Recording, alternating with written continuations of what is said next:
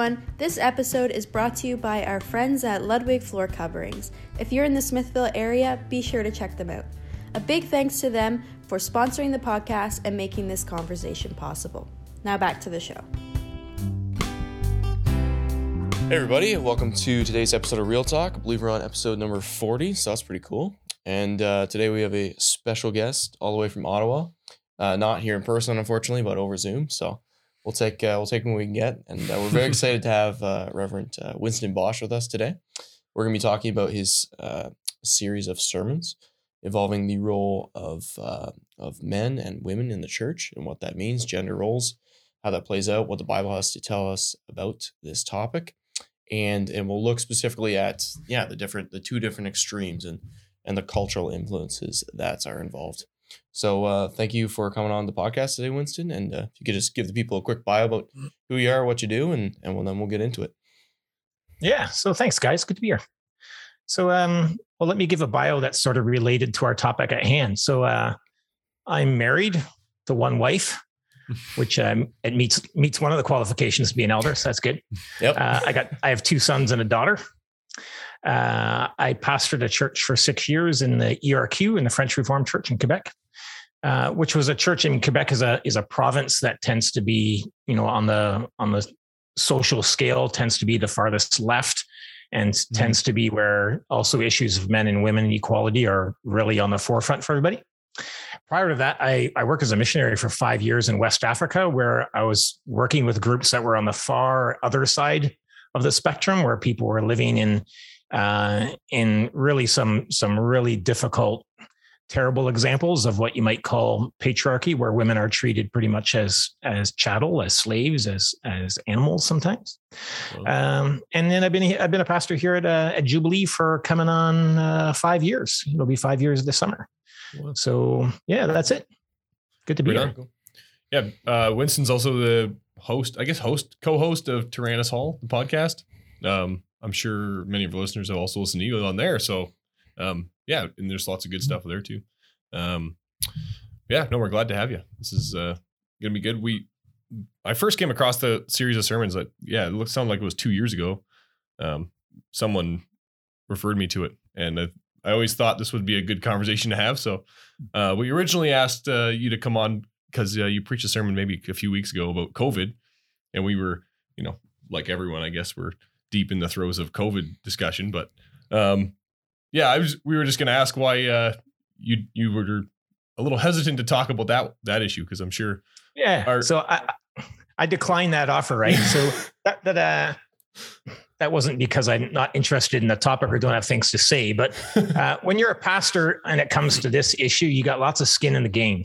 Mm. You know, and so this is this is an issue that is alive and being dealt with in our own uh, consistory in our own church. And so, you know, when I, I preach a sermon on it, that was for my local church. Uh, and then you know other other people watch it, but it's for my local church, and that's happening within a whole local church context. And so I thought to myself, I'm not sure if it's going to be helpful for my own ministry in my local church to to get on your podcast and talk about that. Yeah. So uh, I was I wasn't trying to avoid the issue, but I was trying to keep my head down and be a local pastor. No, no, we appreciate that. I'm, I'm sure some of our listeners will say, "Well, you had Winston on, and why didn't you ask him about COVID?" Because they were uh, listening to that sermon, and uh, I know that it got around. So, and it was very helpful. So, um, yeah, thank you so much for that too. Um, but yeah, maybe we can get into our discussion on, um, I guess the title of the series, at least on YouTube from the uh, sermons, was "Male Only Leaders," um, and kind of investigating that and why we have that in our churches. So, yeah, I think if we could, uh, a good place to start, I suppose, is is history, and you laid it out in the in the first of the three sermons there too. Um, yeah, I guess the first the first sermon focused a lot on rejecting gender stereotypes. So maybe we can start. I mean, I would recommend people check out the sermons as well. But mm-hmm. uh, this is kind of hopefully be a deep dive into these three, and we can, you know, nice to interact with with the pastor in a bit of a different forum that way as well. And uh, maybe if we can start with a history, just talk about okay, define gender stereotypes, and then why. Tell us, okay, so what does the Bible say about these stereotypes? And then perhaps I know you referenced Nancy Pearcey a lot, and I'm making this a very long and big question, but maybe we'll uh, just read the sermon. Maybe yeah, we'll start with that, and then we'll get into um, maybe the views of the culture in the Greco-Roman era, and then we'll go from there. Sure. So yeah, let's hop into that. But maybe can I just say a couple words? Like why did I go about preaching this sermon series? Is I was Oh, yeah. just working Sure. my way through the Belgic Confession. So Yep. in the afternoons, I, I took a break from the Heidelberg Catechism. I taught through the Belgic Confession, and I got the Belgic Confession Article 30, which Mhm. talks about the spiritual order of the church and pastors and elders and deacons. And then the end of the article says that, uh, you know, you, I've, I've got it here. The end, the end of the article says, by these means, everything will be done well and in good order when faithful men are chosen in agreement with the rule that the Apostle Paul gave to Timothy. And so I was like, well, let's just pause for a moment and do a series of sermons on on why it is that faithful men are chosen to these offices. And I kind of wanted to do that because I I think that a there's a whole lot of pressure in our culture around us that sort of shakes its head and say, "What do you mean you only have male pastors, you know, elders, deacons? You know, this is crazy." So I wanted to be able to speak to that, but then I also wanted to speak to uh, to in our own church uh, you know, not just the culture pressures, but pressures of tradition within our own church that may or may not be biblical. So I wanted to to sort of chart a biblical path through that and do that in a way that I could grab the ear of both people. I could grab the ear of people that are really skeptical about male only leadership in the church and people that are really convinced of it. So try to chart a path through that um, and bring people to to an enthusiastic um, an enthusiastic confirmation of male only leader, Mhm. leadership in the church because I don't think it's something that we should be embarrassed about. I don't think it'd be something that we should hide. And I think we should just be enthusiastic about what the Bible teaches and um, yeah, and to be positive about that. Mhm. So yeah, so then I, I thought, okay, the first sermon, um, the first sermon I, I picked as my text, uh, the passage in one Peter that uh, that talks about the weaker vessel. So you know, husbands treat your wives as the weaker vessel, and so I wanted to get to that text, but you know, to chart my way to that text, I said, well, let's talk about what it's what it's not. Let's talk about the idea of stereotypes because we all have, we all sort of place ourselves when it comes to gender roles and uh, leadership in the church and the role of husband and wife in marriage. They're sort of like a sliding spectrum, and maybe on the one side you've got sort of very traditional patriarchy, you know, like I would have seen in in West Africa, for instance, where it's like the man is the boss, the woman is treated like a, a piece of, you know, a possession. Yep. Uh, and then on the other side, you might have the people that are like, let's smash the patriarchy, masculinity is toxic, you know, sort of uh, the extremes of, of, of feminism. Yep. And then we all end up as Christians, we'll place ourselves somewhere in there and you'll have, you have, you know, people that will identify as complementarians and people that identify as egalitarians and people that within to both of those groups, there'll be sort of different positions. And so I want to Mhm. sort of say, okay, where do we sort of place ourselves in the midst of all this in terms specifically of of uh, leadership in the church amongst amongst the office bearers? So stereotypes, um, like we all use stereotypes, right? Yeah. Oh, yeah. Like stereotypes is just a social phenomenon that we use to help us categorize things and help us to understand the world because we like to think in categories. So. Mhm. um, stereotypes, you know, often have their their oftentimes, not all the time, but often have this kernel of truth to them.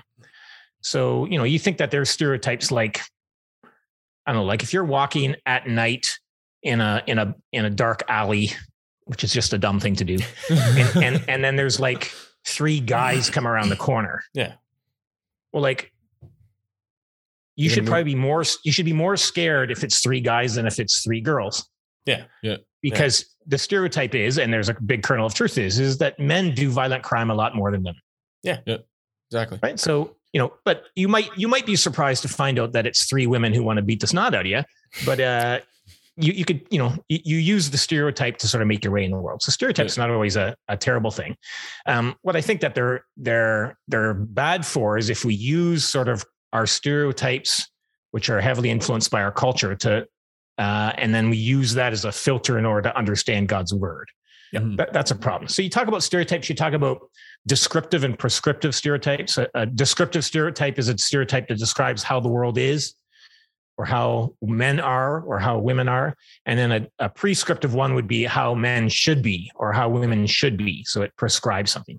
And so I think that um, that we in general ought to ought to reject both of those kind of stereotypes when we're thinking about uh, how we understand scripture and how we understand um, men and women roles in the church. I think we ought to do our best to stick with what the Word of God says and not not think about stereotypes.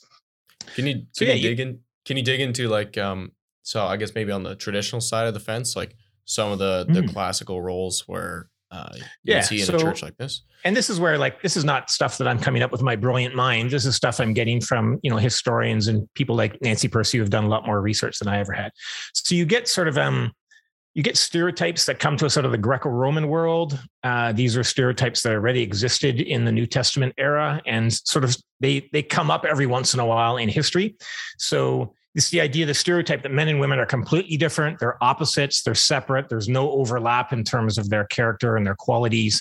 They're separate and that they're also unequal. Hmm. so you have a, you know that men are better than women and that there might be morally better that they might be better at all kinds of other things. And, and so that's a stereotype in the greco-roman world that was really there. So in, in the sermon i mentioned, mentioned sort of the funny example of the word uh, hysterical or hysteria where that comes from comes from this greek word uh, you know that is the word for uterus and this this really weird idea that if a woman didn't use her uterus for for uh, for birthing children, then it would uh, float around in her body and touch her other organs, and she would become hysterical. you know, and so you know it was like you know so you, you had these ideas about women. Well, you know, you, your only role is to have children, and if you don't do that, there's something wrong with you, or something will happen wrong with you. Um, you get it in Aristotle, where he separates the world into like the the domain of the home and the domain of the city or the political domain and that that you know the men are over here and the women are over here. So men need to be educated and they also need to understand theology and you know they uh, need to understand those things. Women don't need that. They don't need that. They're they're part of the home. Those two don't overlap. And yeah so th- those those stereotypes come up every once in a while. And then if you understand that that's sort of in the background in the air also of the new testament then you realize some of the real countercultural teaching that happened in the new testament like paul saying in 1 corinthians 7 that you don't have to be married that you could you could stay single. That was like a very radical teaching in his time. Like you can be a person of value and dignity without being married if you're a woman. Yeah, like that was yeah. radical teaching. You know that, that was like blow, blow your mind. Um, and then you get you know you get uh, interesting things like uh, tertullian writing in about 200 after christ. He writes a letter to his wife and he says you know if i ever die um, and you you're going to remarry. Make sure you marry a christian man because the non-christian men will not afford you the liberties that a christian woman would expect. Yeah. you know the church was really counterculture. What it wasn't abiding by these greco-roman ideas of, uh, of men and women.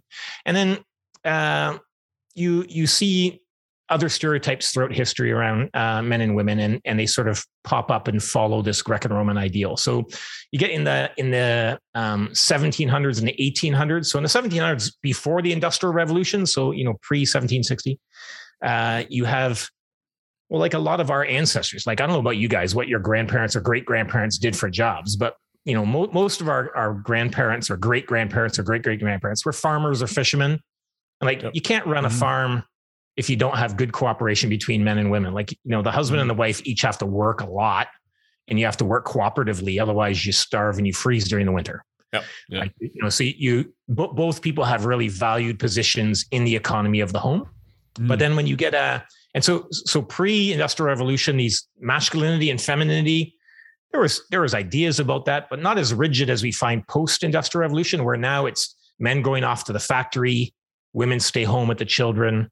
It's, you know, it's very divided. The men go off to work and the women, they don't work, they stay at home.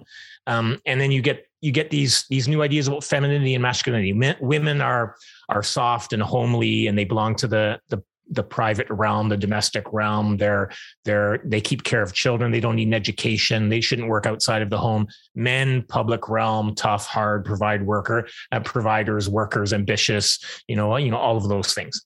Um, you know, they don't change diapers and they don't keep care of children. That's women's roles. Mhm. So you, you see that you see that develop in the Victorian area era, and then you get a you get this you get Darwinism shows up in the 1800s, and so Darwin, yeah, we all know him for his evolutionary perspectives, right? But he also writes something called "Descent of Man and Selection in Relation to Sex." And there, I've, I've got a quote on my screen here. He says, "Man is more courageous, pugnacious, and energetic than women, and has a more inventive genius." Man has a higher eminence in whatever he takes up than women can attain. Hmm. Just saying that men are better than women. That was Darwin's perspective, which Yeah. makes you think like all the people that want to pull down statues, you know, of people like Yeah. probably should be pulling down statues of Darwin too, because Yeah. he certainly didn't hold women in a high regard. Hmm. or you get a you get you know the famous French psychologist and doctor uh, Gustave Le Bon, and he uh, he says that women are an inferior form of human evolution. Uh, you know, he, he says that uh, a distinguished woman who surpasses an average man is an exceptional as a gorilla with two heads. You know, it's just these yeah these these really you know uh, very very low ideas of of women. And that's that's common in the culture all around all around the uh, you know people all around the church at that time. And then that that culture that greco-roman culture the victorian culture that darwinian culture it seeps into the church Mm. and it changes how people think instead of thinking biblically about men and women they start thinking in a secular way about men and women. You know we- have the same danger today perhaps the the, the reverse but that that's what was happening. So in uh, in the victorian area you you see that greco-roman darwinian uh, you know philosophies coming together. So people yeah people have odd ideas about men and women. So yeah th- think about think about the fact that in our own culture like it wasn't until 1929 in canada that women were considered persons it's not that people didn't think they were people but they weren't persons according to the law so they couldn't Oh. participate in political realm Yeah. right so i live like 20 minutes from quebec it wasn't until 1940 that women in quebec could vote in political elections it's not Mhm. really that long ago That's right wild, so this yeah. is this has been the the dominant mindset for for a long time um and and it, it comes out in uh in interesting ways uh in the church still today comes out in you know i i sometimes see it in my in my own ministry where the idea the, the sort of the assumption that even that women shouldn't be as interested in theology as men or aren't as interested in theology as men or perhaps Mm. um, don't have as much access to their pastor you know as as the men do because well you know theology that's sort of that's part of the polis that's part of the the public realm you know in a greco-roman philosophy so so Mhm. women don't. Yeah Oh, so interesting. that, that would be some of the stereotypes that exist have existed throughout history Yeah, Yeah. the funny Yeah. thing, yeah, there's always a kernel of truth in each one of those still. Like there's always Yeah. yeah, it's like the low view of women is is completely wrong and whatnot. But yeah, you do see on average like men and women are interested in different things. And they have they have different uh different pursuits and different interests. Like men are often interested in things, whereas women are more interested in people and whatnot. Do you think like Hmm. you, you gave the example of um in the sermon there of women uh domesticating men and this whole this uh, the view and Nancy Pearcey talks about this in her book too, where like the church was viewed as a domestic thing, so it was like the realm of the women, so the men kind of checked out, and then yeah, like the the church doesn't function when men check out or when women check out for that regard. Like, do you think there's how do we determine that biblically? I guess how do how do you ride that line where it's like there's certain truths in there and there's certain yeah men of interest, women of interest, but you don't want to you know take on the Darwinian, the Greco-Roman, the Victorian um, perspective yeah that isn't biblical. So it for sure, like you can do, you can do um, psychological research across cultures around the world over time, and you can find that uh, there are certain things that seem to be, uh, you know, that that in most characteristics, men and women overlap for the most part. But then there are things on the outside of that curve that are that are more specifically female and more specifically male Yeah. in terms of, of in terms of character, in terms of personality. So you, you wouldn't want to deny that. That you know, science scientific research has showed us that. Yeah. Um, it's just that you wouldn't want to take those those scientific realities, those tendencies that that seem to exist, Mm. and make that the basis for which you give arguments for what men and women do in the church. Yeah, like your theology example. Like even if women, I don't know if this is true or not, but if women on average were not as interested in theology as men, it doesn't mean they shouldn't talk about theology or they shouldn't have access to a pastor. You know, be encouraged to. Yeah, Like, yeah. yeah. Yeah, because you know, let, let's say it was found out that you know they did this big research project and they found out that generally women are less interested in theology. Would you be like, well, I guess that's the case. So let's not. You wouldn't say, well, let's just not teach women theology. You'd be like, well, Mm. that's part of our fallen nature, Yeah. Yeah, that's yeah, that's just right? so, so it's not to deny that that there's that there seems to be some differences in some places between men and women. Yeah. but it's to Mhm. say we're not going to start with uh, you know, an evolutionary or a, you know, or a, a social science, you know, basis in order to approach the issue of uh, what men and women do in the church. Yeah. That's that's not how you approach it. You approach it with the word of God. Yeah. And so, you know, I I uh in 2018, Dr. Cornelius Van Dam had an issue in uh, had a, an article in the Clarion magazine, and uh, he says in there that it's difficult to justify gender stereotyping from Scripture. Mm. He says that he says that clearly. So he gives all he gives all these examples. So I've got a, a quote here from him. The Bible pictures Esau as the rough outdoors type. Jacob is the quiet, stay-at-home type, close to his mother. Women were the ones who asserted themselves and challenged Pharaoh's command to kill the babies, the male children. Uh, he gives he gives a numerous other examples, and then he says, you know, our Savior characterizes himself as gentle and lowly in heart. Christian virtues are for men and women, include and both of them, uh, you know, are called to being gentle and meek. The gifts of the Spirit are not characterized as male or female, but they're for both genders. So Mhm. love, joy, peace, patience, kindness, goodness, faithfulness, self-control, gentleness. You know, those are in, in, in scripture, we see that it's, you know, the scripture doesn't doesn't go after male characteristics and female characteristics in general. It goes after human characteristics and Christian characteristics. Yeah, yeah. and then in your sermon, you you explain that it's it's maybe when you put these stereotypes aside, these especially like the a wor- worldly stereotype, you get um essentially people are you know masculine or feminine because they're created as such, and then um whether you are you, you show certain traits as a man or other traits as a woman, you're that makes you no less a man or a woman. Yeah, Um, like so that that that's where there's this really important overlap between our topic tonight about you know the the role of men and women you know in the leadership of the church, for instance, and the whole uh, when we're talking about transgenderism, we're talking about gender you know and sexual identities. Uh, there there's a whole overlap. If if you're going to be um, if you're going to focus really on on gender differences between men and women in your church, then you know then don't be surprised that people uh, you know focus on gender differences when it comes to their own identity you know nancy pearcey puts it in this beautiful way she says like if you if you read everything through gender stereotypes everything has to go into a pink or a blue box Hmm. every characteristic every tendency every like and dislike goes to a pink or a blue box but as christians we would just say no no you guys are masculine because you were born male Yep. Mm. My wife is feminine because she was born female. Yeah. Yeah. And my wife was a tomboy when she was a little girl, right? Mm.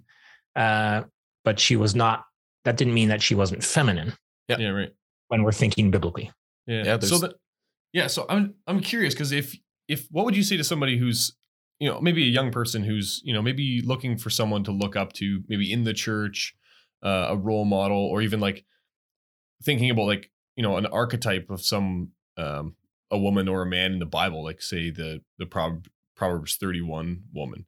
You read a passage like that you get a feel of like oh this is what a woman can be or maybe should be. And i'm sure there's like pressure for for women to like look up to that woman or for men to like you know find a character in the bible or even an elder pastor in the church to be you know like i i want to emulate that man or you know in in a certain way. Now it doesn't necessarily need to be a a gender thing or specifically you know a stereotype as such but when we look at that is is there a danger in that? Like not just principally but also like characteristics like to emulate you know maybe a a business mind or an interest in a certain thing? Um or should you kind of follow your own you know makeup i guess Hmm. um, You know, I, I I think about myself. Like there's a lot there's a lot of ways in my life that I that I try to be like my dad. Hmm. Right. There's also ways in my life that I try to be like my mom, but because I'm I'm a man and I'm a son, there you know there seems to be when I think about myself as a as a dad, when I think about myself as a husband, you know, or even a pastor because my dad's a pastor, then oftentimes my thoughts go to my dad, and uh, there's nothing wrong with that. There's there's lots of good good things, but um, I tried to imitate my dad only insofar as he he himself reflected Christ. Hmm, yeah. So the New Testament ethic, in terms of how you live your life, is uh, focused on the imitation of Christ.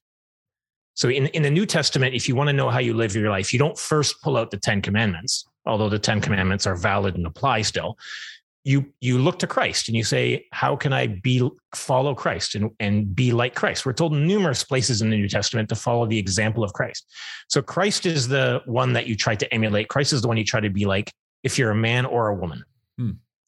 Now you might have like a business leader that you really admire and you want to emulate that person, whether it's a man or a woman, uh, and you do so, you know, in terms of business savvy or you know whatever it is. But you you're only going to really emulate their character insofar as it reflects Christ. Yeah, true. Hmm. Yeah. Well, that's a good answer. That. Hmm. Maybe back on the stereotypes thing, I guess, because you you spent your text was one Peter three, uh, verse seven there at the weaker vessel. Can you explain, um, yeah, what what the text is talking about there when it references the weaker vessel? Because perhaps on first reading, one might think that is a stereotype of sorts. Yeah. So, um, That took a whole sermon to get to. Wow, whatever. yeah.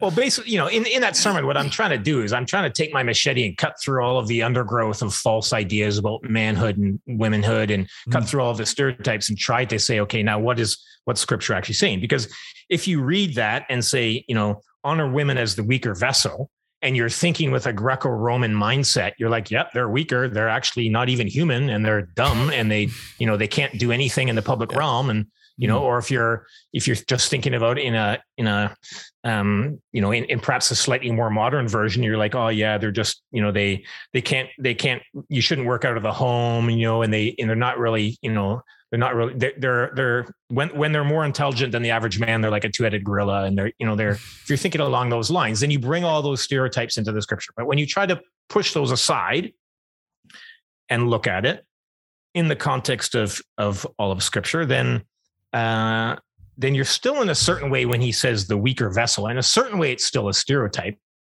But Hmm. I, I take it to mean weaker, you know, it, it says, likewise, husbands, live with your wives in an understanding way, showing honor to the woman as the weaker vessel, since they're heirs with you of the grace of life, so that your prayers may not be hindered. So I, I, I come to the conclusion that I think weaker vessel there means generally weaker physically. So you might say that that's a stereotype, but that's one of those things where you know probably 90% of men are are physically stronger than women we get testosterone at puberty that gives us upper body strength which which is the reason we don't have men and women box together Yep. yep. right Until and year. you know if you Yeah. if you look if you look at the stats you know the stats show that women tend to hit men more than men hit women so women will slap men and push men but we don't really hear about that because the women are physically weaker and so but when a man hits a woman it's a big deal because they've got greater upper body strength and they do damage Hmm. so I, I would say that has to do physically weaker um, i think you could add in there uh, sexually more vulnerable and then even socially more vulnerable Hmm. so physically weaker in my mind would also include like women get pregnant, you know, wives get pregnant, people generally get pregnant. When you're pregnant, like you, I don't know, you've ever tried to chase after a pregnant woman, you can usually catch her. You know, I'm it's, it's- sure you could. I haven't given it a try recently. Let's try but try it I'll this let you know. Get a subset of women. Sure. Yeah. I'll be running around the church parking lot. Yeah. That's right. So, you know, when, when women are pregnant, especially or when they've just given birth, they're physically vulnerable. They're Mm. they're vulnerable to, you know, and so, you know, they're they're the weaker vessel in that way. Um uh because they're weaker physically, that makes them sexually more vulnerable. So most sexual abuse happens man sexually abusing a woman, not vice versa. Mm. Uh, and then socially as well, if you just sort of look throughout history, in general, women have uh, have held, you know, in uh, have held a, a lower status in cultures, so that it's harder for them to do certain things. And so, when when you think about think about that, then Peter is saying, "Look, what? Look, husbands, uh, don't you don't you dare take advantage of your wife physically or sexually or socially." Uh, recognize that she's the weaker vessel in those areas, areas, and live with her in an understanding way, showing honor to her as the weaker vessel, because she's an heir with you to the grace of life. So you, you have to you have to honor her as an heir, co-heir in Christ with you. And then he adds that shocking thing where he says, "So your prayers may not be hindered." And if you go down to verse 12, it says, For the eyes of the Lord are on the righteous, and his ears are open to their prayer, but the face of the Lord is against those who do evil. So he, he's saying to husbands, if you do not treat your wife with honor and understanding uh, as the weaker vessel in those areas, I will not listen to your prayers.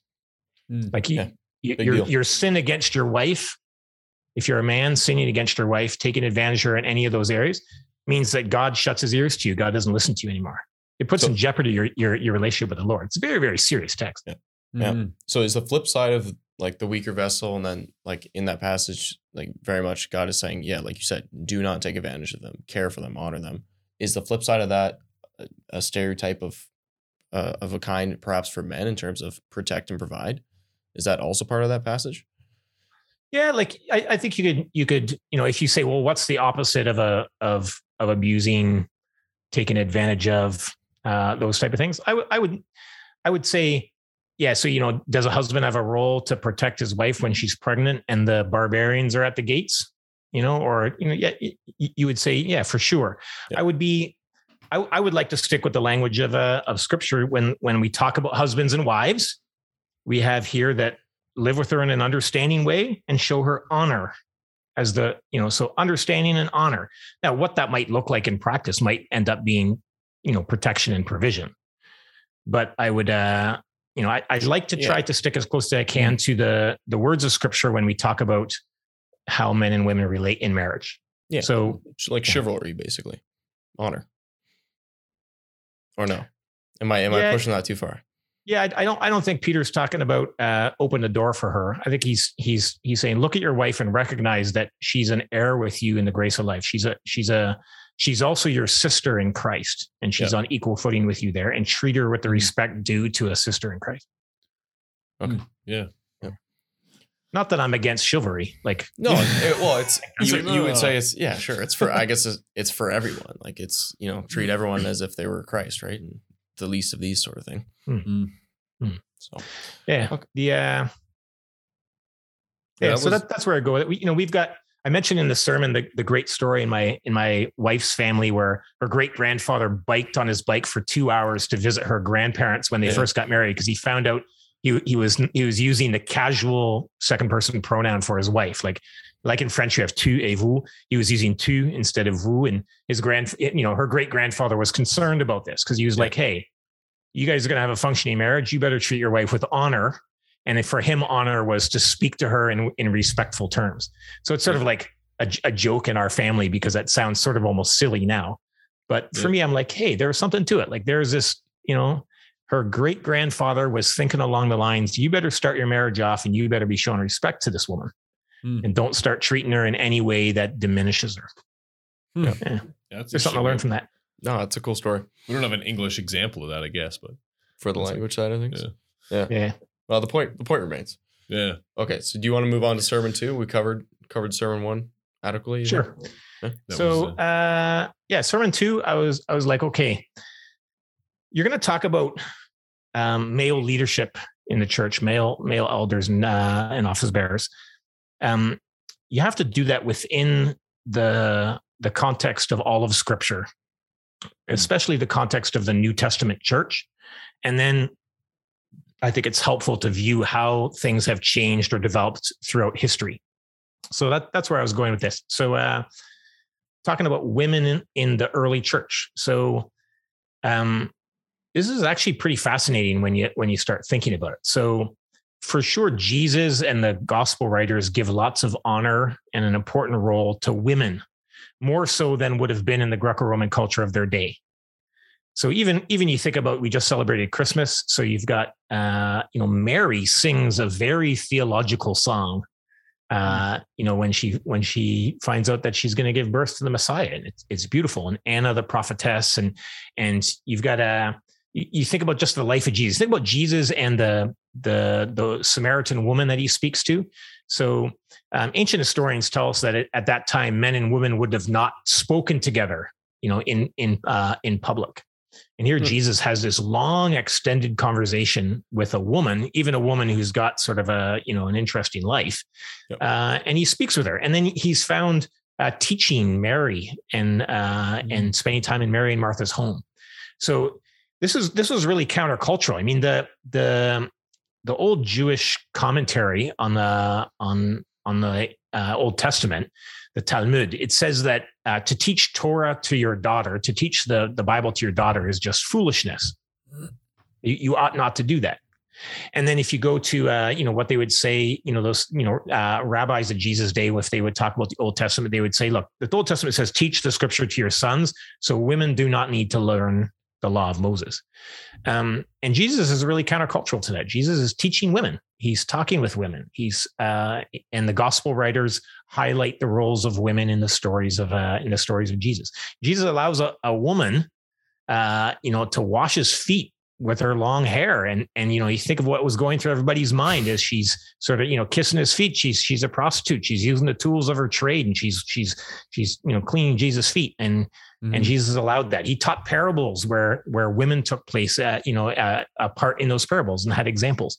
And then and then uh you know the whole idea of the resurrection of jesus being first attested to by women um, it's sort of hard hard to make this stuff up because women at the time, you know, wouldn't wouldn't have been trusted. Their word would not have been trusted like a man's word in that culture, and yet it's women that uh, that first witnessed the resurrection. So the gospels show us all that. Then you go you go to the rest of the New Testament. You go to Acts. You see the disciples. They just learned from Jesus and they they carried things on. So right in the very beginning of Acts, they're gathered for prayer. And it specifically mentions that they're there with the women and with Mary, the mother of Jesus, and with his brothers. Mm-hmm. Like they they specifically go out of their way to mention women. So very counterculture. The New Testament is really highlighting the role of women in the new church. Um, when they pick a new apostle to uh, to to replace uh, Judas Iscariot, the women are women are part of that. And then you think of the big, big Pentecost sermon. You imagine the apostle Peter. He's under the inspiration of the Holy Spirit. He's going to preach a Pentecost sermon. He's like looking in his Old Testament, like what what text should I pick? Of all the texts, he picks the passage from Joel, which says, Your sons and daughters shall prophesy. You know, your, your young men will see visions. Men and women mm. uh, will receive the Spirit. Uh, that's an interesting text to pick. You know, that's that's what he's that's what he's highlighting because that's what the Holy Spirit is doing. And then you get you get you know uh, in Acts 21, there's a guy named Philip. He's got four daughters, and they're prophesying. Um, and then yeah you go you go you go into paul. Paul you know mentions interesting things that we, it's almost hard to wrap our head around. So in, in 1 corinthians 11 paul talks about women who pray and prophesy in public in the church. So you're like hmm, do we even yeah. know what category to put that in? Yeah yeah like, i mean you'll get to I, we'll get to this later yeah the, well, the you know we'll get to that. and the you know, let, let alone that you know the whole like new testament just the covenant just opens right up and it's like mm-hmm. you know circumcision is replaced by baptism, which happens to men and women. The Spirit descends on men and women, and and then then you get to the writings of Paul, and so Paul is you know Paul's big on there's no Jew or Gentile, slave or free, male or female. You're all one in Christ. And then you get this famous passage in, in Romans 16, amongst others, where he just mentions all these different women that have been working with Phoebe and Mary and Junia and Persis and and you know you know you know a whole bunch a whole bunch of different people. You go through the list. I think they're like you know how many how many there are. Uh, women play this big role in the New Testament church. Um, you could go to all the commands. Most you know the far majority of commands in Scripture are to men and women. Yep. Mm. Right.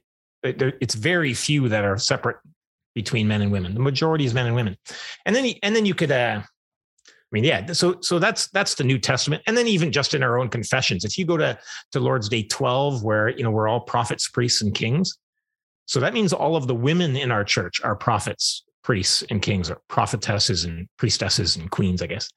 Uh, and if you go to the the prophet, you know, we're all prophets. If you look at the footnote mm-hmm. in Lord's Day twelve, there, all of the footnotes there are uh, are texts about um, people publicly prophesying, publicly speaking of the Lord. Mm. So, you know, we, we confess it in the Heidelberg Catechism. This is the case, but this is just, yeah, really, really interesting. So you've got, you've got all of that stuff uh, biblically that I tried to lay out and say, this is the biblical New Testament context that you want to read passages about male leadership in. And where and where does it change? Like, how does the New Testament church like? How do we lose our way there? Is it? I think you pointed out as the empire starts to become more Christian. Then yeah. So if you want to figure out where you lose the way, then you have to study history. Yeah. And so you get, uh, you know, when Constantine becomes emperor in the fourth century, then suddenly it's advantageous for people to join the church, and the church gets uh, more hierarchy gets established. And what happens is the church becomes more secular. The hmm. church starts rather than you know it was like a band of persecuted people living according to the teachings of Jesus and the apostles. Now it's a public religion, you know, endorsed by the empire, and everyone's flooding into it and they bring in worldly teaching with them. Hmm. And what some of the worldly teaching that they bring is worldly teaching about men and women and about about gender. And, and so what happens is you trace through history is the role of women starts to decrease, starts to decrease after this time. And so, you know, maybe we can get into the question of, of deaconesses, but you know, Mhm. deaconesses were were obviously there in the early church, but they disappear after this time. So uh yeah, You you, wanna- get you get all these church councils that begin to say, you know, um, well, uh, deaconesses are wrong, and then that uh, that women need to be excluded from this, and women need to be excluded from that. So you get, you know, you get all the way to the case where you have a you have a council in 580 at the the Council of Auxerre. I've got it got it here on my screen here, where women are not allowed to touch the bread of the of the com- uh, communion bread with bare hands, otherwise they would defile it. Yeah. Like, you can start getting these weird ideas that like they're men and women are so different and women are so lower that they're going to defile the Lord's Supper. And Hmm. and then you get Thomas Aquinas. He's a real famous Roman Catholic thinker in the in the 1200s, and he considered women to be inferior to men. Um, and that men were, yeah, were really superior. Women were faulty and deficient, less intellectual. And this had a really big, he had, he had a huge philosophical impact in the Western world and in the Western church. Hmm. And so what happens is women pretty much disappear from from any uh, you know fr- from Christianity a lot in general. They they're allowed to go to church, but then their role beyond that turns out to be you can go to be a nun.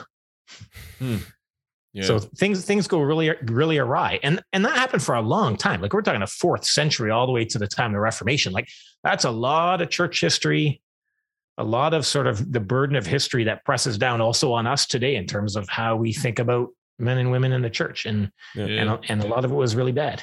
Can you explain Hmm. what the deaconesses were in the early church? Like what that role was Yeah. exactly? So- I'm really curious. This is a this is well this is a big topic. So I don't know how how much we want to how much we want to get into it. I like but, um, I I serve as a deacon in my church, so I uh this is something right, cool. that come to come across from now you know now and again at least. Um, Cool.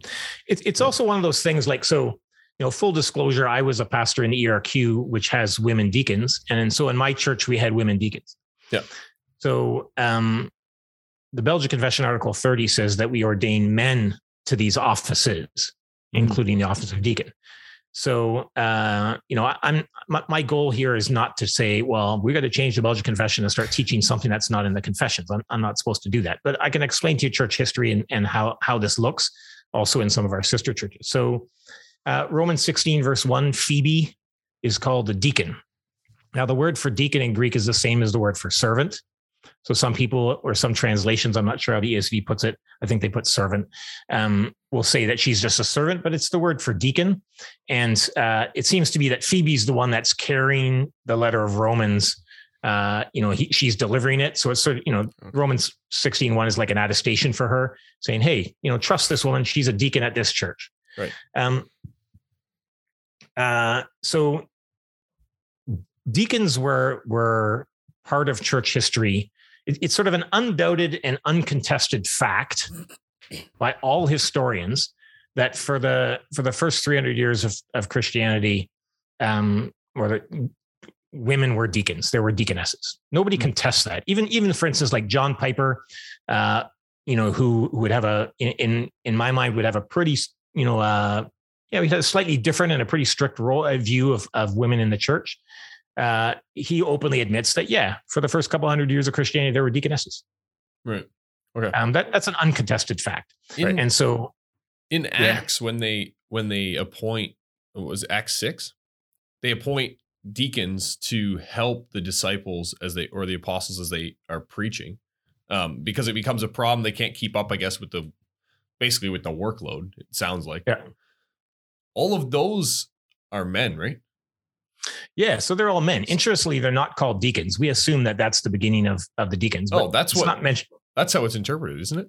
That's right. So I and I would agree. It doesn't Yeah. say that they're deacons, but that seems to be that they- they're that's the start of the That's how I've always role. understood it, anyways. Yeah. that was. And if the- you look at that, right, what, what's the problem that they're dealing with? They just they need to care for the congregation. well, they're lo- Yeah, they were uh, neglecting the widows. That's right. So in, their culture, that you know, there's widows that are being neglected. The Greek widows are being neglected, and you know, so they're uh, they assign men. You can imagine that you know these men working with these these widows, these single women in their homes. They probably would have grabbed some women to help them do that. Yeah. Um, but but you know, so certainly they're they're all men. But if you go, the, the argument for women deacons or the the the history of women deacons flows out of uh, out of one Timothy three. Hmm. So uh, one Timothy three, which is the qualification for overseers, and then the qualifications for deacons. Um, that text was interpret, interpreted differently in the in the early years of Christianity than it is today. So if Yeah. you uh, but it specifically mentions wives, which is something that struck. That's something that struck me in the last year. Being yeah, so serving as a deacon, So- that the elders, it's not. It's not. Uh, it it mentions being a husband of one wife, but not That's any right. of the qualifications about their wife. So here's the interesting thing. So in in uh, in my Bible, the ESV, 1 Timothy 3, verse 11 says, Their wives likewise must be dignified, not slanderers, etc. If you go to the Greek, the word there is not there. It Oh, just no. just the word for wives. So so the ESV has added there in there. Now here's the interesting thing. In Greek, the word for wife and the word for woman is the same word. Just like in French, femme is Hmm. you use that word for ma femme or la femme. It's it's woman or wife. Yep. So you Hmm. could read that as women likewise must be dignified, not slanderous. So uh, the the if, if you look at the the context, this is how people would explain it. So you, look at um, um, one Timothy two, it's talking about um, the church as a whole and prayer, and it says in verse eight that men should pray like this, and then nineteen at verse nine, likewise also women. So you know it's talking about the whole church. Here's what men can do. Likewise, women. It's the same thing, but one for men. Hmm. Same thing now for women. And then you have the same idea in, in, in chapter three, where it's now speaking specifically about office bearers. So it says the overseer in verse in verse one, and then eight deacons likewise. Hmm. Here are the qualifications. And then verse 11, my Bible says they're wise, but it could be women likewise. And, and if you look at the text, if it's wives, it would, you know, if you, if you read it, if it's wives, it would make a lot more sense if verse 11 came after verse 12, because verse 12 now says deacons should be the husband of one wife. So if you switched 11 and 12 around, it would make more sense. You'd say deacons should be the husband of one wife, managing their household or their children and their own household as well. Their wives likewise must be dignified. That that's would read more naturally, right? Yeah. Instead, Yeah. it's now it talks about their wives and then it mentions the deacon should have one wife. But the uh, in in uh, the first couple hundred years of Christianity, they read the Greek and said, no, women likewise must be dignified, and that these women are female deacons. Why does it say women likewise? de- why does it say deacon should be a husband of one wife then? Yeah, so just or like the just elders, as if yeah, ju- like yeah, ju- just like the the elders, you know, you, you live in a, a polygamous society. Elders should have only one wife; they shouldn't be uh, polygamous. Deacon, Hmm. male deacons should just have one wife, but you you don't have to tell the women to have one husband because that doesn't exist in your culture. oh so that's that's Yeah. how the that's how uh, you know the early church fathers uh, read it, and and for the first couple of hundred years of Christianity, uh, women were deacons. Hmm. That's that's just an un, uncontested fact. So uh, now, what- for instance, in our we have sister churches or NAPARC churches. For instance, the Reformed Presbyterian Church has female deacons. That's not like they did something recently in order to bow to feminist culture or something. They they've had that as long standing practice, and in the ERQ we had that as well. So in my old church in ERQ, the difference would be is that we distinguish quite a bit between the role of deacons and the role of elders. So in Canadian Reformed churches, sometimes the deacons almost play like an elder role, right? yeah. So you know, sometimes, for instance, if you don't have enough enough uh, uh, office bearers, you just make put the deacons and you put them into consistory and you make them make them all one. Mm. In ERQ, that doesn't happen. So they would say no. The the deacons, male and female together, have the role of uh, of caring for the poor, and the elders have the role of the uh, the ruling and the teaching in the church. Yeah. And those are those are distinguished. Yeah, I was thinking about that this afternoon while I was well while we were preparing, and the it seems as though like we use, especially in our our church order, we use um, consistory with the deacons. That phrase a lot um, to refer to the, what we would call the council of the Yeah. church, which would take care of you know the ongoing you know the budget and just the ongoing of the church, not the spiritual matters, but there is almost a leadership aspect to the deacon role in that they then they step into that council room. Yeah. Is that something that's different in the ERQ or something that's different in would have been different in the early church where a deacon is more of a supporting role but has less of a a leadership capacity or um Well, I, I, I would say uh, no. I would say the women play a leadership role, and and I don't think that we should be afraid to say that. I think that Hmm. that's where we get down to the nitty gritty of okay, what what is the why do we have male only you know uh, elders in particular? Because we ought not we we have to think through about what we mean by leadership. Um, and and and what do we think about that? So when when I was in the ERQ, we had uh, consistory meetings where it was just the elders. Hmm. There we dealt with all of the the ruling and you know the uh, the ruling, the discipline, and the teaching. You know the the spiritual ruling and teaching of the church. And then we had the deacons had their own meetings, and we also had council meetings where we dealt with uh, you know things that we would we we might have in common, or you know when the you know with their reports we had to share that type of thing. right right So, you know, I, I never felt once when I was in the ERQ that, oh, I've got female deacons that are playing the role of elder. We distinguish that. yeah right Um, as as I think that it ought to be. You know, Yeah, I think- I think the elder yeah. elder and deacon's role should be distinguished. and i think we do it i think we do distinguish mo- or most of the time at least but the um yeah i'm just thinking like so in our in our church specifically in cornerstone we have a you know the deacons uh wives are often um just are put on a committee called the care committee which essentially they're they're they're basically deaconesses like they're doing a lot of work that is deacon work. Now we don't call them deacon deaconesses and maybe it's just terminology. They don't join in the deacon uh, room when we have meetings and stuff but they do a lot of the work. And they're also you know a part of the role of deacons is to encourage your church members to to care for one another to Yeah. so it's yeah it's an interesting Yeah, it's so you're, you're like- putting your finger right on something. And, it's and the, just the fact that at some point well, the fact that that reality exists in your church today, where deacons' wives, like Hmm. why the deacons' wives? You know, Just- you, just it could because be, it it's could be anybody, but so somehow you've got this little tradition going on Mhm. that you, that has developed over time that you have the deacons' wives have a care committee and they do sort of diaconal work. because they read they read Timothy and they said their wives, so that's why they maybe they didn't see woman. They said, You know, so I, I think what's happening there is you, you're you're live you're living out uh, in in practical function. You're doing uh, you're doing the same thing as the early church did, but you're just not you're not quite owning it like the early church. If you would have taken any church leader from the first couple hundred years of Christianity, and they would they would have probably said like, well, why are you not calling them deacons, and why are they not in the diaconal meeting if they're doing diaconal work? "Well, there'd be too many of them." That's the Right. Well, so no, I, many. like that's it's worth asking that question. Like, Yeah. so you know, why is it that we don't have women deacons? So, well, we've got a we've got Belgic Confession Article 30 that says we ought not to, but uh, you know, from from an ERQ perspective, you know, you uh, or other you know, other churches that have women deacons, we would be like, well, no, like I I I think that the reason that you probably don't have women deacons has to do more with the the secularization of the church over time, the the the cultural influences over time, over you know a couple thousand years of Christianity, that have made it so that you get the women to do diaconal work, but you don't call them deacons. Hmm. So now, now that being said, for instance, if if you you know, I, I was comfortable coming into, uh, you know, from a church that ordained, uh, you know, women to the office of deacon to a church that didn't, because I, I saw in uh, at Jubilee that the office of deacon and elder were being put really closely together. Hmm.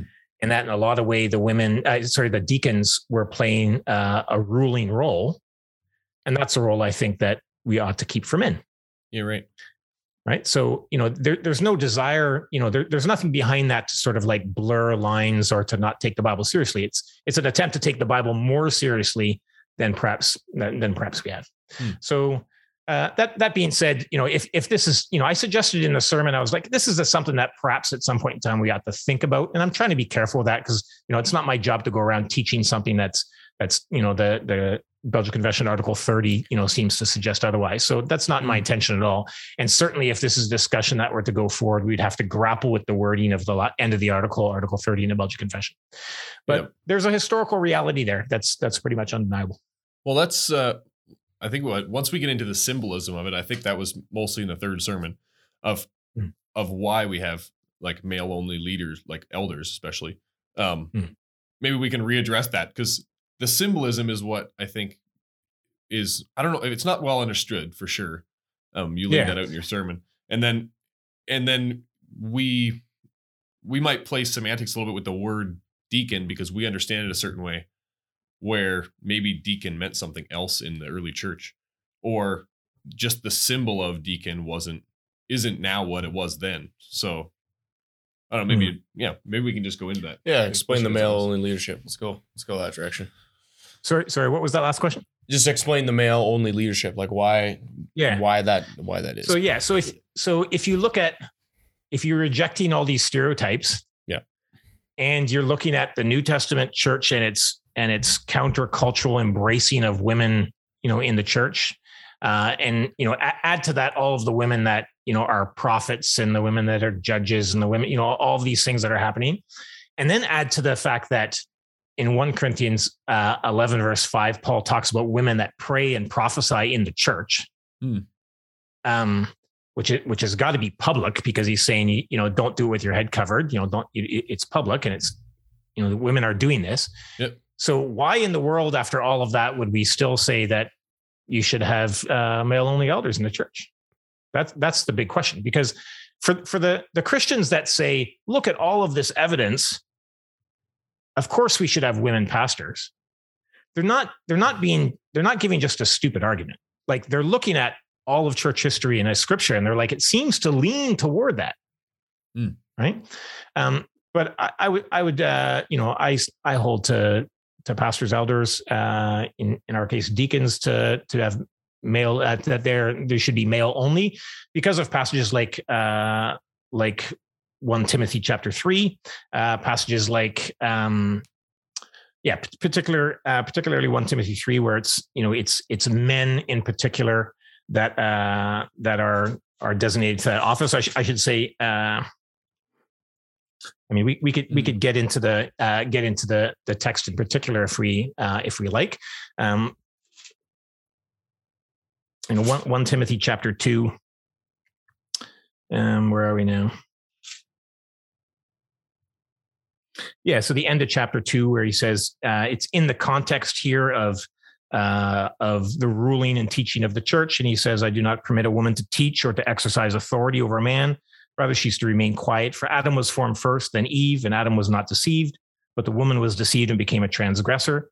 That she will be saved through childbearing if they continue in faith and love and holiness and self-control. So, uh, and then and then it goes on to talk about overseers. So the the context is is teaching and authority, teaching and ruling. It's the context of office bearers, uh, and and uh, and you know yeah so it's the context context of office bearers and paul makes an appeal to creation there. He's not just saying hey this is not culturally a good idea. He makes an appeal to creation and he says look adam was formed first then eve. So he's using that adam being first and then eve as a as an argument to say that it's men that ought to have the ruling and teaching function in the church. Mhm. adam was not deceived. It was eve who was deceived. Adam wasn't the one who was directly involved with the deceiver. He wasn't the one talking to the snake Yep. but eve was. And that's not to sort of blame Eve since Adam was with her. Uh, that's not to say that women are more easily deceived than men or some other stereotype.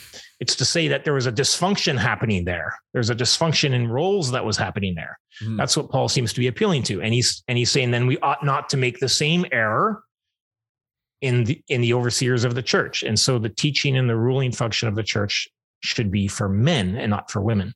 Hmm. And then there's that strange saying about being saved through childbirth, which you know there, there's multiple views on on what that means. Um, but yeah, so so the art, despite all of this history, despite all of this biblical argumentation, despite the the way that uh, that the Bible speaks about women and embraces women, the role of authoritative teaching and ruling, Paul argues, ought to be for men only. Hmm. And to argue against that from that text, you just you have to you have to change how you read scripture. You have to unravel scripture a little bit and not use a you know a, an orthodox reform hermeneutic a way of understanding scripture. You have to unravel it to get something else. Yep. Hmm. And so uh, you can't you can't do that. So you stand enthusiastically, you know, along with Paul, and say the role of uh, you know ruling and teaching belongs to men. Mhm. Can you explain? You you went through the idea of a fracture pattern in your sermon, showing like the symbolism of of Yeah. yeah how that. Yeah. So out. then I I tried to. It was intriguing as I was thinking about the sermon. I was like, okay, so I I can read one Timothy two and say, yes, I believe that you know, uh, ruling and teaching, authoritative ruling and teaching is for men only. But then I sort of asked myself, like, why? Hmm. Like, I don't need to know why. I can just accept scripture as being scripture and obey it. God Yeah. doesn't have to explain everything to me, but it's why have men only ruling and teaching? Because it's not like men are smarter. It's not like men are better teachers or are necessarily wiser or something. Like there's a lot of women out there that can teach better than me. Hmm. You know, so what what's why? So th- th- that was an interesting question for me. And I and I, I tried to figure out why. So then I thought, well, Paul Paul refers to Adam and Eve, um, which are which are also referred to in Bible passages that talk about husband and wives. And in husband and wives, we really we know why it's obvious why the you know the uh, the man is given the role as head. You know, it's to reflect the unity of Christ and His church. So it's like Christ and His church, uh, you know, is reflected in a smaller way in husband and wife. And so a fractal pattern, a fractal pattern is like if you look at a fern and you look at its the way it looks, and then you look down onto like a little part of the fern and you see it's the exact same shape. And then you go down further with a microscope and you look at the smallest little outcropping of the fern and it's the same shape again. So it's the same shape repeated on different levels. Hmm. And so it seems to me that that that's what's going on in marriage for sure. Like Christ and his church, and then on a lower level, that's reflected in a husband and wife. Mhm. And so then I thought, well, perhaps that's what's also going on. That's why, or that's what's behind this idea of uh, why God chose in His wisdom to have men take the role of uh, of of elders. So maybe that too is a fractal pattern. Maybe that is to reflect something of Christ and His church. So that that seems to make a seems to make a lot of sense to me, but it does rely on on an this fractal pattern idea of sort of symbolism. It's like Mhm. the husband and wife symbolize or reflect the mystery of the unity of Christ in the church, and the the male elder, the male pastor in front of the church, symbolizes Jesus or symbolizes God to the bride, uh, the church, and it's it's a it's symbolic in nature. So um, this really got uh, got highlighted for me. You guys have a picture, I think, of uh, of C.S. Lewis on your wall there. So C.S. Lewis, yeah, he, he's got a um, an article about priestesses in the church, and C.S. Lewis, you know, uh, was all into literature and understood symbolism very well, and he he Mhm. makes this symbolic argument, which for me makes a lot of sense. So when you think about symbolism, like you know, some of our churches are like in the inside, it looks like they've been purposely made to be really plain and boring. Like after the Reformation, we're like, get rid of symbols yeah. you know but Yeah. we still we still do have symbolism so we you know certainly the sacraments are symbols um, we have other other things that we do like when i give the blessing i raise my hands like it's not like when i when i was a kid i sort of thought that the pastor raised his hands and it was a little bit like like one of the Sith lords, like all these electricity would come out of your fingers, like the blessing of the pastor, like ah. yeah. But uh, just to be clear to our listeners, that's not not what happens. Um, Shoot. it's it's just a symbol, right? And it's based on the Old Testament priests, uh, you know, or the high priest standing on the altar and he would raise his hands, and so it's it's symbolic. Or Jesus who ascends and he raises his hands in blessing, and so it's a symbol. And we have we have other symbols. Um, some of our churches will, you know, uh, or probably most of them, you know, an elder will shake the pastor's hand before he gets on the pulpit. That's a symbol. Not with COVID. Most of us don't know what it's a symbol of, Yeah, right. but it's a symbol. Yeah. Right? Or even Uh, so the we do have pulpit symbolic things. we, we have uh, we got lots of symbols in marriage ceremonies. Yep. Mm. So like I, I love the symbolism in marriage ceremony. Like I love how the very first act that you do once you're married is you kneel and pray. So like the very first thing you do as a as a married couple is you kneel before God. Mm. And so we have a kneeling bench. We don't have that elsewhere in our church tradition, but at weddings we still do. It's very symbolic. And then Mm. the very yeah, of all the wedding gifts you're going to receive that day, the very first one is a Bible. Mhm. So those are those are symbols, you know, and and and they're they're full of rich meaning. Um, we've lost a lot of symbolism in the church. Uh, you know, even things like you know, I would I would like to go back to a single cup at Lord's Supper, like you know, individual cups. We we lose some symbolism there. Uh, uh, we, we got to get back to that. Anyways, Lewis, uh, C.S. Lewis talks about symbolism also in, in relationship to male and female roles. So if the liturgy in your church is sort of a drama, conversation between God and the people, who's doing the speaking for God? Well, it's the pastor or the person mm-hmm. who's presiding. And so as a pastor, you say, Thus says the Lord and you repeat the blessing in the name of the lord and you you you you preach on you know the words of god. And so in in the symbolism of the liturgy drama the person who's playing the role of god or the mouthpiece of god uh, should be a male because god is you know he reveals himself as male and jesus mm-hmm. was a man or is a man. And so I, I think that that that makes a lot of sense. And then when you think about that then you're like oh okay so there's like all kinds of women in the church who play leadership roles. They they're they're judges. They prophesy. There's Miriam and Deborah and Huldah and Judith and Esther and all kinds of people.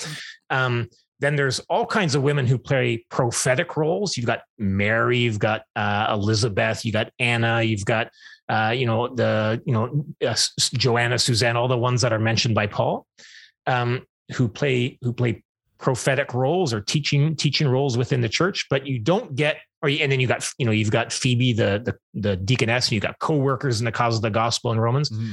but nowhere in scripture is there a female priest mm-hmm. so there's female prophets and there's female judges leaders but there's no female priests um, and that that priestly role uh, that you play in the in the church in the liturgical drama symbolically is best suited to a male. And so J.I. Packer's got this great quote where he says, even if you don't agree with male only elders, you should desire it in the worship service because it makes the most sense in the in in the symbolism of the liturgy. Mm, yeah. So I, I, you know, it's not like I don't build my argument for male uh, overseers to, or, or, office bearers on the basis of, well, it just makes symbolic sense. I build it on what scripture says. Yep.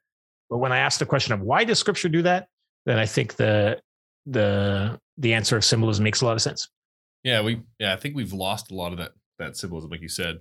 And like, I mean, probably a discussion for another day, but even in the Lord's Supper or baptism, or do we really understand the, the inner workings of that symbolism and stuff. Like you, you mentioned the one cup. I agree. We should go back to that, but uh, we could probably leave that for another day.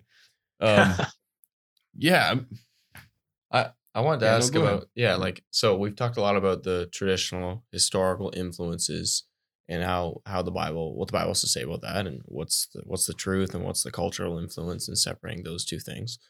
Uh, but now, of course, in our time, there's much more of a push in the opposite direction uh, feminism, you know, run amok sort of thing. Um, I suppose on the one hand, you have some people saying, well, there's no differences and you can change genders and sexes and, and whatnot. But I, I think another critique you might see a lot from from younger people and maybe even younger women in general, because you see see this in university life a lot, is uh, this the concept of the patriarchy and the oppressive patriarchy, and and that's you you might hear the critique that the church is set up in an oppressive patriarchy and there's there's male only leaders. How can they ever speak to to women's issues and what women are thinking about? So how would you respond to to a critique like that? What are they missing there? And maybe can you touch on because i thought it was really good how you ended off that third sermon um, talking about the idea of the church as a family as opposed to a, a corporation. Yeah.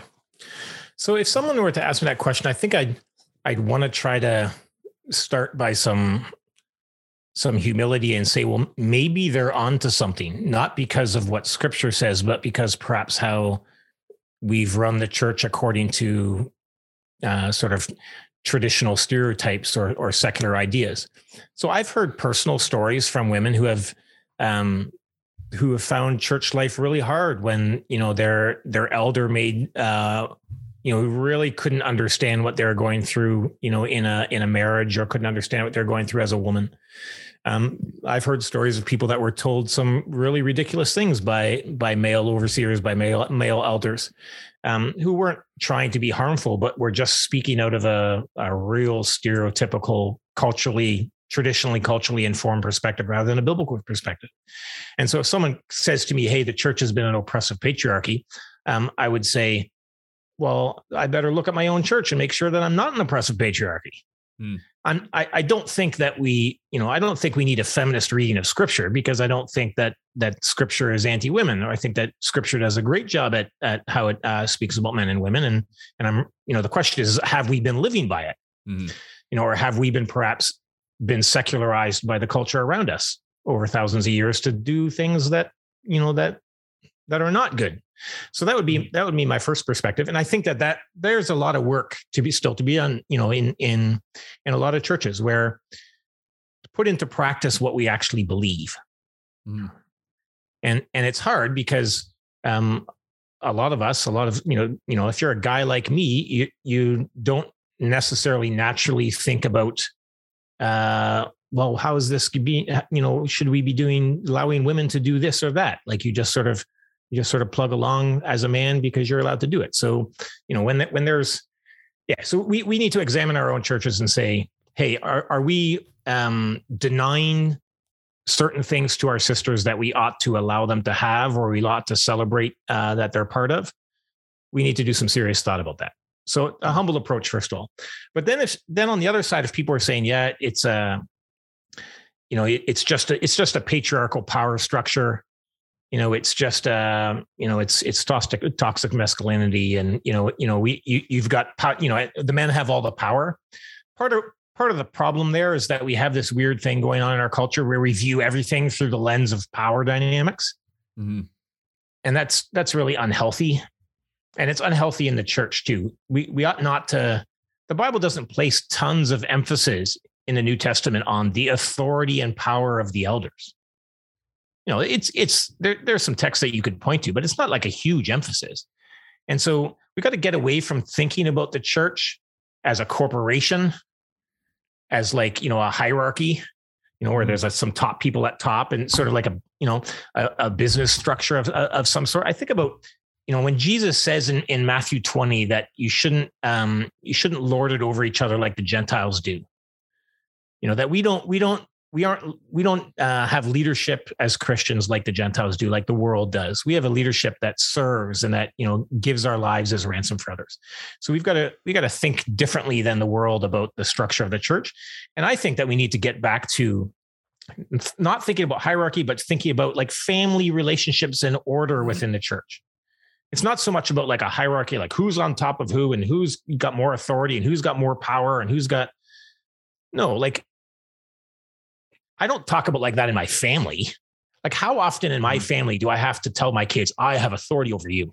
Don't you dare say that or this. Like, you have to listen to me because I'm authority. That, that, you know, maybe once in a while, but that's, that's very rare. Like, we Mhm. just have family relationships, and my wife has certain roles in our home, and I have certain roles in our home, and the kids have certain roles in our home. And when the grandparents come, they have certain roles, and uncles and aunts and cousins, and everybody sort of works together. And you develop the way of working together as a family that works. And a lot of those you know you know there's yeah there's certain things that we've worked out and that's just a natural and and nobody you know my wife doesn't sit around going oh, i wish i was the father. Or or you know i don't be like man i wish i was the mother or the kids aren't like i wish i was the mom of this house. You know right. that's just not how it works. And so if you think about the church in terms of uh, in, in those family terms and say hey like let's treat each other as brothers and sisters in christ and recognize that in the church also there's there's fathers and there's mothers and there's grandparents. And so you know the the fathers the elders the elders the you know the, the there's fathers in the church who have this particular role in the church. And there's women in the church have these different roles and young women have these roles and some young men have these roles. And and you, you think it along those lines then you don't have like this desire to be like oh i need to climb the power hierarchy Yeah. or i need to i need to get some of that power for myself i think that if we if we spoke more about the church in these family terms and spent less time talking about authority and less time talking about submission to elders and all you know all those type of things if we tone that down and spoke in familial terms more i think we would have less people grappling for oh i we need to have women also as elders like Hmm. You know if if the elders and the deacons are seeing themselves primarily as servants who are there to serve and you know give up of their lives for others as they follow Christ. It's like same goes for husbands. If husbands are are acting you know uh, as as heads, who by definition mean that they give up their life for their wife in following Christ. Know that, that's a very different idea of leadership. It's a very different idea of, of headship. It's a different idea of authority. Mhm. uh, if we focus on on those biblical ways then i think we we tone everything down and we don't you know then people in the church aren't going to be like oh we got to get rid of the power structure. And i've seen that to be the case. So in my old church in in repentigny quebec i had a good portion of my church that um that would have liked to have women elders.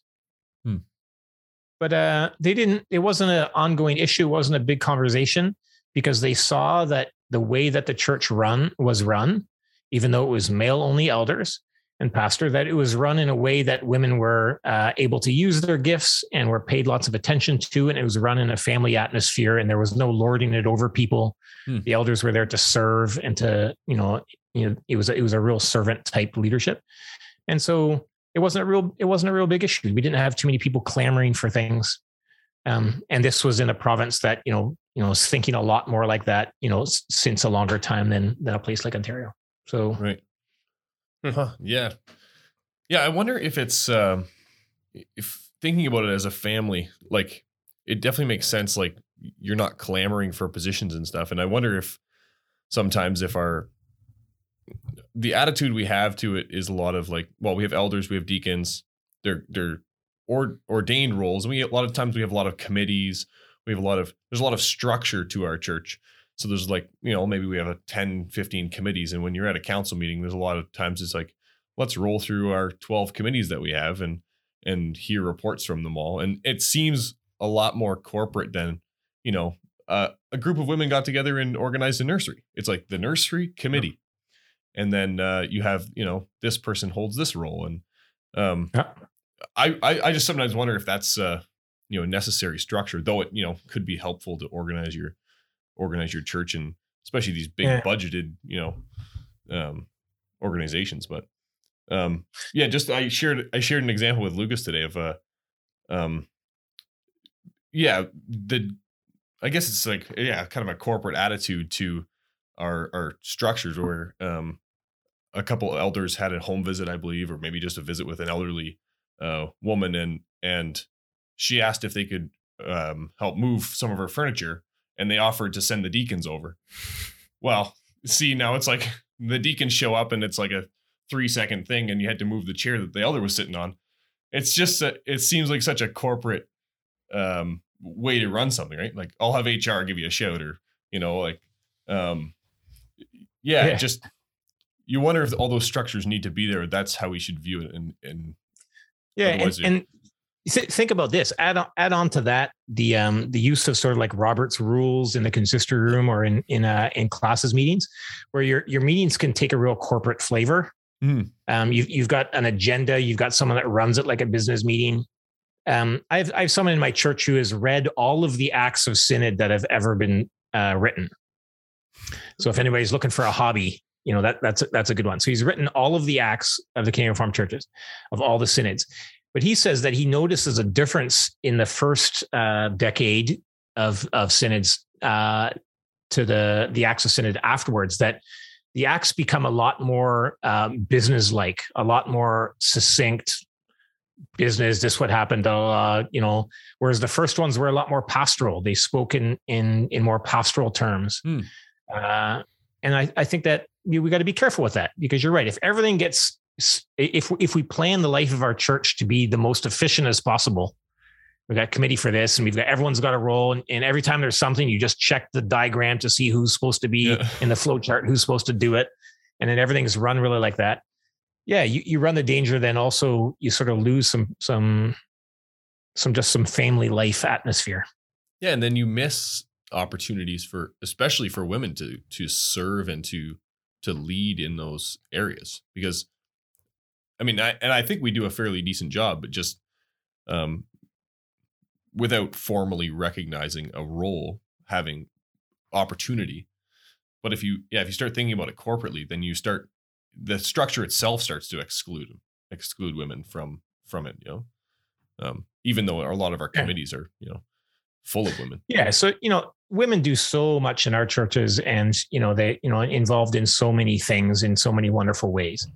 Um, so, you know, uh, it's, it's not very many committees that would, you know, would not allow a woman to be on the committee. I, I you know, I'm I'm of the opinion that if an unordained man can do it, then an unordained woman should do it too. Hmm. You know, so you know, I, I can't see why that would be any difference. But you get examples like we had an example um, a couple of years ago at a at a congregational meeting where the the, the one of the elders was running the congregational meeting and finished the congregational meeting and said, yeah, "Could one of the brothers close in prayer?" Asking a, any brother from the congregation. I thought to myself, no, you should have asked, could could one of the members close in prayer? Hmm. Like if in, if Paul says that women were praying in public, you know, why would you not have a woman pray in public today? Yeah. So there, there's there's some and you know and that that particular elder wouldn't have a problem with that, but it's a it's a habit. It's like a this is the way we've always done it, and so we gotta I think we got to work on that a little bit. We got to uh, try to do our best to to live what we really believe. Um. Yeah. Yeah. Yeah, Oh, we got we had exam- examined some traditions that we're involved in, and or some traditional way of thing doing things to say, hey, does this really jive with what we believe? Yeah. Yeah. Oh, it's that's it's been great to to go through your sermons and hear them preached, and yeah, we we need to know what the biblical line is and, and where that instruction is in order to, you know, reject the incorrect cultural stereotypes of the past, but also not go too far in the other direction and and completely throw off the Yeah. idea. and and you know some people will say um look we if we do if we do the things you're talking about winston if we just sort of like allow men you know any any role that's open to an unordained man is also open to an unordained women woman. You know if we do that then we're going to have we're to slide into women office bearers or something. And i would say that the actually the opposite is true. So i, I would think um, that if you are are practicing in your church uh, if you have the practice in your church of saying that women can't do these things, even though we don't have good reason for them, if women can't do these things just by tradition, not because of biblical belief, then why would someone listen to you when you say that women shouldn't be office bearers or should women shouldn't be pastors? Like if you can't give biblical justification for these practices, but you say you have one for this one, like why would they listen to you? I, I think the best way to stay true to scripture is to stay true to all of scripture. Yep. And so let's let's be enthusiastic about male only overseers and let's be enthusiastic about making sure that we're not putting any traditional stereotypical boundaries uh, in our church that limit the role of women. Uh, you know, let's let's let's celebrate and allow our sisters and our brothers do everything that the Lord wants them to do. Mm. Uh, I think that's the better way to to stick close to Scripture and to and to guard uh, our position on male only leadership. Yeah. Yeah. That's a good wrap That up right there. I think. That, That's, that summarizes it well. yeah. Anything else you want to add? Well, we got you here. No, I think that's uh that pretty much covers no it. other family anecdotes or anything. Uh, Hmm. no, we, we appreciate you coming on. This was something that I wanted to talk about for a while, and I know I I don't know that it's a, a topic that's so alive in our churches, but it's definitely something that that used to be alive with women voting. Um, Mm. and there were there were some other, you know, I'm sure there's Oh, still people. I, I just about I just thought of thought of one other thing that I came across the other day. So I don't know if you guys are are too young to remember, but it used to be that every Canadian Reformed home had a set of books on the shelf called Promise and Deliverance. oh yeah, I Yeah? remember that. So he's too young for that. So- uh, no, I don't. Your Oh, home yeah. had it for sure, Lucas. Oh, probably. Uh, Oh, yeah. Yeah. So Promise and Deliverance, it was like every home had that. It was sort of a redemptive historical walk throughout Scripture.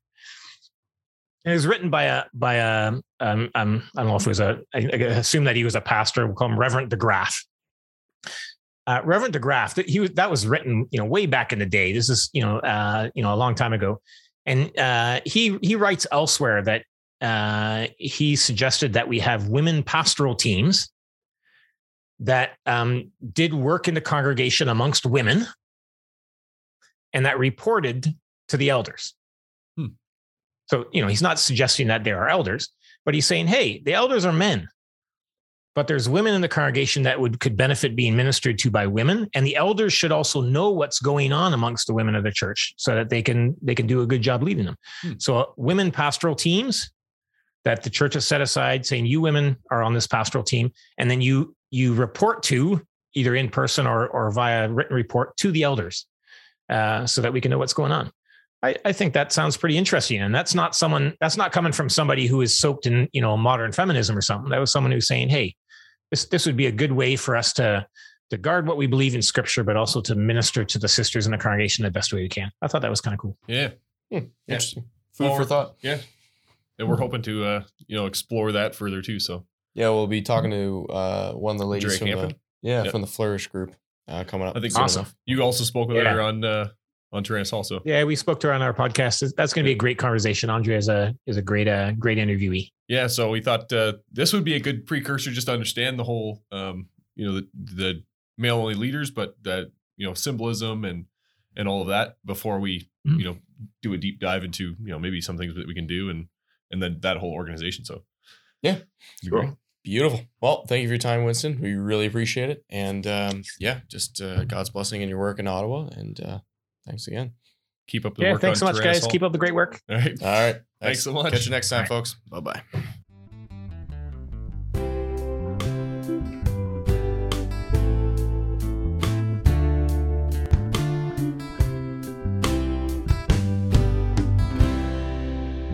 Thanks for tuning in to this episode of Real Talk. We really appreciate you taking the time to listen or watch the show. If you want to send us your feedback, and we'd love to hear it, please email us at reformedrealtalk at gmail.com. If you want to find us online or social media, we got a lot of great content there. Just search Reformed Real Talk and we should come right up. This show is created and produced by myself, Lucas Holfluer, and Tyler Vanderwood, and our wonderful podcast manager who does all the editing is Mariah Tamminga. So we're really thankful for her contribution to the show as well. That's all for now, folks. Thanks for watching or listening, and we'll catch you next time. Bye bye.